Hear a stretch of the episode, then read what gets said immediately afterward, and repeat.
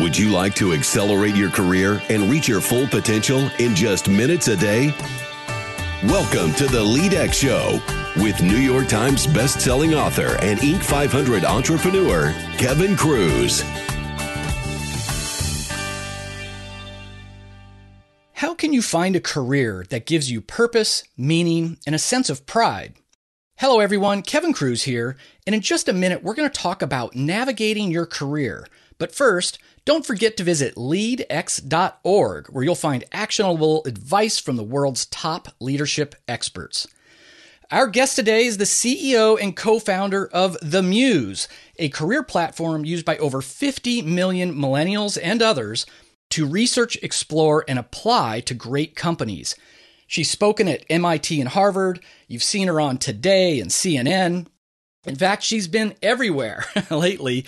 She's been named to Forbes 30 Under 30 in media, and her new book is The Rules of Work The Modern Playbook for Navigating Your Career. Our guest is Kathryn Minshew. Kathryn, welcome to the show. Thank you so much. I'm so excited to be here. Oh, it's, it's really our pleasure. And we're going to talk about the new rules of work in just a minute. But first, Will you share with our listeners a time when you actually failed at something, maybe early in your career, and what did you learn from it? Oh my goodness. Um, you know, I think that uh, the early days of the Muse were sometimes they felt like one big string of failures after another. Um, you know, I guess the time that comes to mind is um, when so when I started the Muse initially, I was, you know, obviously like any young entrepreneur, you're you're hugely passionate about this idea. You see the big vision and you go out there to try and recruit team members to build an audience and to find investors in my case. And you know, and, and you hope that everyone else sees it as well. And uh, we, we had a you know fairly straightforward time recruiting some great people. We were able to build up a, an audience of you know 20,000 and then and then 100,000 and then 250,000 users um, fairly quickly. But fundraising initially was a giant string of failure. And I will tell you, when I first started pitching investors, I racked up 148 no's. Oh wow! Yes, and I know this because I kept a spreadsheet of every single investor, you know, who would introduce me, where were they located, what type of investor were they, anything else about them that might be helpful. And I keep them, you know, active, uh, not right now, definitely not. And by the time we ended up um, kind of turning things around, which was, was started when we got into Y Combinator in late 2011, I literally racked up 148 no's. And so there were days, I mean, talk about failure, when I would wake up and have a breakfast meeting where I got a no. A 10:30 a.m. coffee, no. A lunch meeting, no thanks, not for us. A 2 p.m. coffee, this is a terrible idea. Go back and get another job. You know, 4 p.m. uh, nice thing, but you know, you really seem too nice to be an entrepreneur. A 6 p.m. like I don't think it's for us. And just again and again, and I would go back to my team who's working so hard and think to myself, I cannot, I cannot believe I am failing them like this. And uh, you know, I won't go into all the gory details, but um, you know, we had some pretty tough times and, and some moments in one, one particular case where somebody said, you know, I'll write you a check right now if you um, kind of change this thing that was really core to the, the mission and the vision and, and the concept of the muse. And we had to say no, but um, those were not easy times. And I think, you know, they do, though, they make you tough for when you do eventually figure things out. I mean, that's that's really amazing. It's sort of like these classic stories where we hear about you know famous writers that were rejected by you know 148 publishers or something before the great you know novel comes out. And you had more no's in a single day than most people are willing to encounter you know over a longer period of time. So I guess it's a big message about resilience. Share with us. You ended up with a very successful round or two since then, right? Mm-hmm. We did. Um, you know, we. It's funny. The seed round took a long time to come together, and uh, we ultimately ended up closing 1.2 million dollars in September of 2012. So over a year after I started fundraising. Although we do get, we do get a few yeses, you know, sprinkled along the way, but um, that was even we have had more no's than 148. That was just 2011. but um, our Series A, you know, we raised 10 million, and then we raised another 16 last year. So we were able to, you know, to to really get to a different place. I think for us, it was interesting because when the Muse was small, a lot of the people that I had to pitch for funding didn't uh, empathize with the pain point that we were solving for, right? Mm-hmm. You think about the typical investor. In many cases, they had a you know fairly well-off upbringing. I'm, you know, I'm, I'm right. grossly sort of stereotyping here, but right. in general, a lot of them came from a, a, fairly comfortable childhood. They went to a really top school. They had a very well-built network. They went to private equity or McKinsey or Goldman, and they ended up in venture. And those people are not necessarily the ones that looked at the Muse and said, "Yes, this is necessary. This is needed. This product must exist in the world." And so we had to find those, you know, few true believers early on. Once we got to a certain stage, the data the metrics. The success was able to get uh, you know a larger group of people on board, but I think early on it can be really hard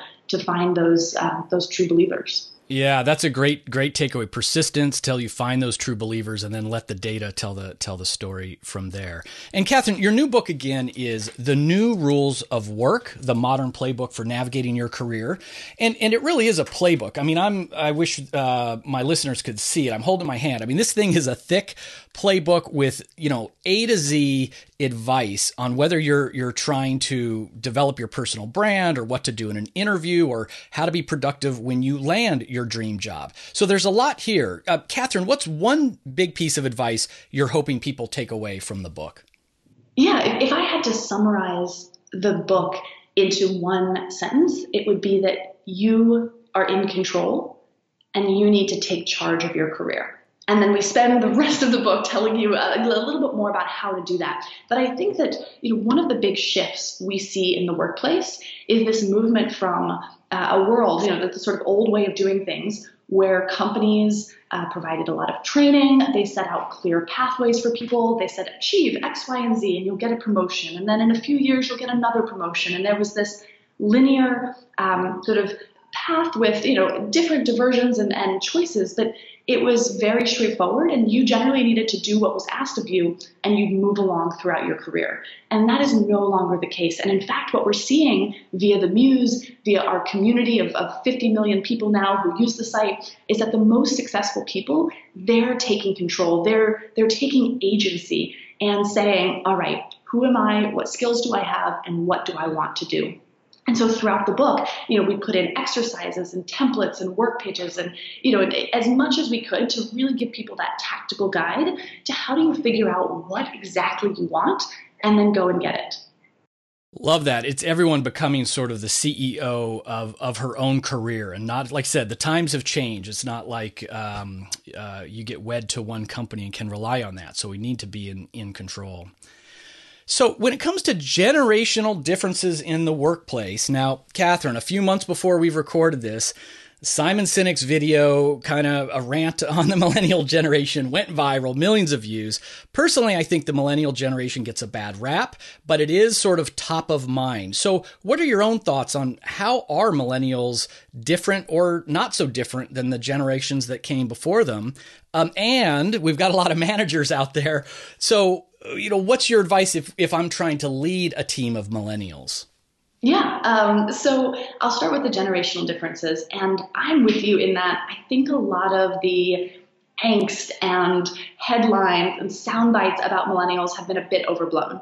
In fact, I love, uh, there's this great um, article that uh, talks about, you know, these, these young kids, they're demanding, they're entitled, they do this, they do that. It's from, you know, 1976. Like every, every generation has looked at the generation that's entering the workforce and said, who are these kids? You know, it's, it's the equivalent of like, get off my lawn. Right. Um, I think it's a classic. And so, you know, there's also a great quote by, uh, I believe it's Laszlo Bock, who used to run HR at Google. And he says something like, I'm gonna I'm gonna mangle it a bit, but it's something like, you know, millennials are simply asking for the things that everybody else wants.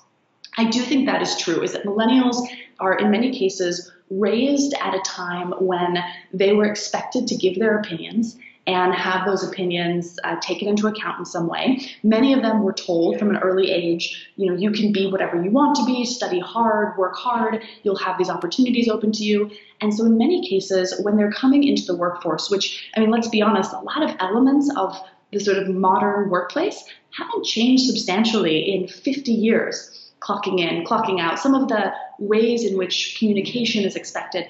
And I think a lot of these, uh, a lot of these newer entrants to the workforce are looking at this and saying, well, that that doesn't make sense. And it's been fascinating for me as we built the Muse. I don't know if you know this, but we originally were targeting millennials um, yes. very explicitly. And in fact, um, we found that, you know, yes, millennials are our largest demographic at the Muse, but they're followed very closely by Gen X, by boomers, people of all ages who are saying, I also want a more human workplace, um, a, a business um, and, and a sort of employer employee relationship that's based on mutual respect and on better communication and all these things that at their root I think are very human desires. And so, you know, yes, I think millennials um, are behaving in occasionally slightly differently, but I don't think it's something that's unique or sort of special to these people. I think that it's that the newest generation in the workforce always pushes the boundaries and asks certain questions and and insists that certain things are changed. And I think that's great. I think it makes the workplace better for all of us. And of course, there are bad apples. Um, we would get that in, in every generation. And,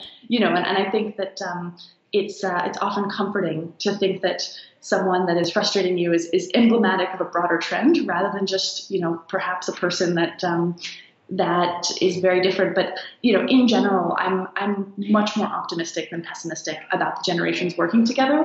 And I think that many of these trends that are being ascribed to millennials, um, particularly around more flexible work hours and an understanding that you know, employees are humans with full and complex lives and needs and desires, and that that by as a manager understanding that, you can have a much more productive um, and effective relationship. I think those are really positive trends, and I'm excited to see the the rules of the workplace continue to develop.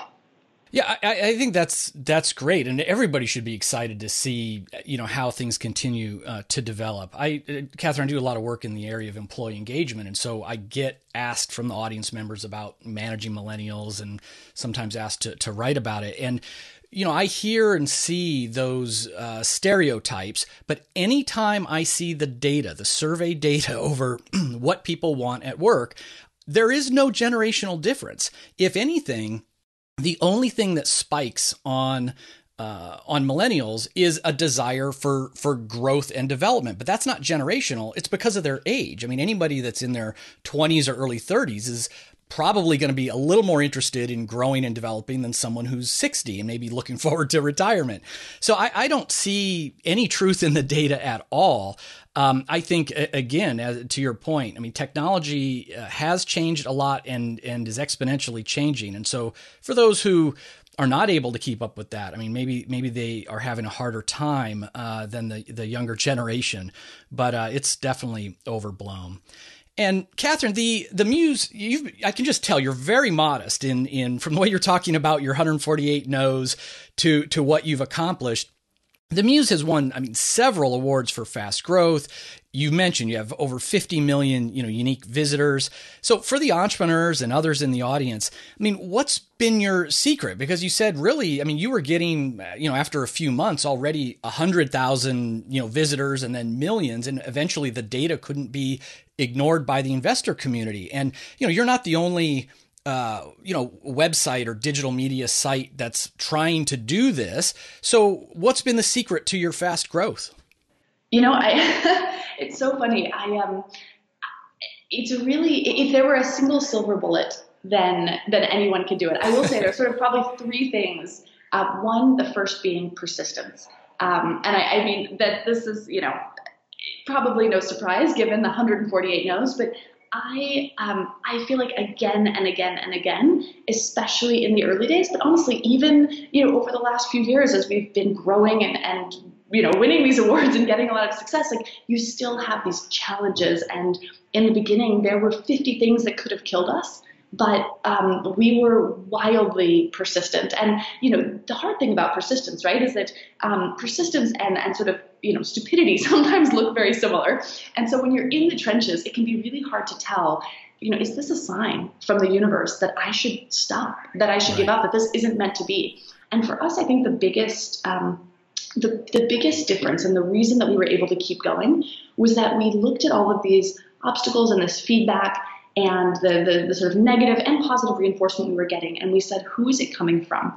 Because the people that are your core potential users, when someone who should be a, a user tells me, oh, you need to fix this, or I would like this, or, you know, this is how I experience the site, I really deeply listen to that because those are your your potential customers, your potential users, your community, and their feedback is critically important. When someone who is you know very much outside of that community even if they're incredibly successful they're you know they've, they've won a number of awards they've invested in some amazing companies when that sort of person looked at us and said eh i don't really see this being exciting i don't think this is a good business um, you know i think it's important to listen and, and internalize that as well but ultimately, at the end of the day, they are not your user. And so we decided to focus on building a product that a group of people loved and engaged with and were passionate about, and worry a little bit less about the powers that be. Um, because that was not who we were building for. So persistence is number one. Um, I guess I've, I've, sort of given away number two as well, but that's you know having a very um, open communication with the, the people, the humans that you're building for, um, and being willing to iterate and to, to change and to test based on what they're telling you. So it was never, you know, oh, Kathryn has this singular vision in the sky and we will march towards it with, you know, without any rest. Like, it's much more about um, a vision being a feeling, a destination, an ultimate mission, but also allowing the community, your users, and your employees and team to to add on to that and to change it and to develop it as you grow and as you pick up data. Um, so that's been really tremendous for us. And then finally, I think uh, third has been our willingness to go against the grain. So one example of that is content. We publish career advice that draws in a lot of people to the Muse. And when we were starting the company, everyone told me that was a terrible idea. Content was a bad business. It's not scalable. It's hard. It's this. It's that. and we just said, but at the very basic, you know, at the very basic level, doesn't it make sense that if you want to attract a group of smart, aspirational, driven people thinking about their careers, that giving them great advice would be a good way to do that? Yeah, that makes sense to me. So we're going to do this, even though you think it's a bad idea. And that has been one of many of these little unconventional keys to our growth and to our success that allowed us to get that community and get that data um, to, to sort of turn the tide when we were when we were seeking funding early on. Well, I mean, great, great advice, certainly for entrepreneurs, but really anyone, especially, you know, all of us who get sensitive to feedback. I mean, one thing you really need to do is who is giving you that feedback. And, uh, you know, that can help, um, you know, uh, inform how closely we, we need to listen to it. So before we wrap up, I like to challenge our listeners to become a little bit better every single day. So, Kathryn, do you have a challenge or something we could try out today uh, at work or at home? Yeah, you know, I, I have something I've been trying out personally that I really love. And so, what I would challenge people to do is to sit down somewhere quiet, uh, pull out a piece of paper, ideally pen and paper. Although, you know, if you're if you're wedded to your digital device, sure, try that as well. Um, and write out one year from today. Write out the date on the top. Um, you know, 2018. One year from today, what do you want your day to look like? Um, assume it's a work day because that that's just generally the best way for this exercise to work. But what tasks do you want to be doing? What responsibility do you want to have? Where do you want to be uh, doing things you're currently doing, and where do you want to have passed off or moved on from certain uh, tasks, responsibilities? And how do you want to be spending your time? I think that it can be so easy to get in the rut of, you know, you wake up, you do the things on your list, you know, you you you attend your meetings, you're slave to your calendar and your inbox. But I find it really helpful to write that out one year from today and then think about what you might need to do between now and then to achieve that. Wow, that is uh, powerful. That's a great gift, and I'm going to try that as soon as we're done with this interview. I love that, Kathryn. So, what's the best way our listeners can find out more about you and the Muse? Yeah, absolutely. So, a couple ways. Um, our website is just themuse.com. We have thousands of articles, um, free classes, there's, um, you know, job listings, uh, coaches, and career experts you can speak to. Anyway, it's, you know, for people that, that haven't heard of the Muse, it's, it's sort of everything you might need to know to navigate and succeed in your career. So that's just themuse.com. You can find us on social media. Our Twitter handle is at Daily Muse. Mine personally is at Kmin, K-M-I-N. So would love for people to tweet at me. And then obviously it would be, um, it would it mean so much if people would pick up the book, The New Rules of Work. Uh, my co-founder and I have been working on it for honestly probably two, two and a half years at this point. It's amazing how long it takes to put together a book, but I'm so excited about it. And I would love to hear people's thoughts. You know, send me a tweet, write us a review, whatever it is. Um, this is sort of I think that, that we are still just in the beginning with the Muse. There's still so many things we haven't done, we haven't covered, we haven't built. And so, you know, as I was saying before, it's the feedback from people in our community that that drives us. And I would love to hear um, from everybody listening to this podcast who has something to say. Wow, that's great. All right, friends, you've just been mentored by CEO Kathryn Minshew. Don't forget, you can get all the links mentioned and the notes from this interview over at leadx.org. You can get Kathryn's book from amazon.com or your favorite bookstore. And LeadX Nation, one big favor I need to ask. Please subscribe to this show. Leave a short, honest review over on iTunes. If I read your review on the air, we will thank you with a free t shirt or other swag. And let me know when you leave a Send me an email, and we'll invite you into our ambassador group on Facebook. We give away all kinds of prizes. So leave a short review and then just email me at kevin at leadx.org.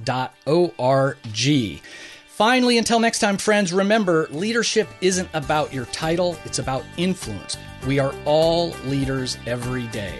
How will you lead today?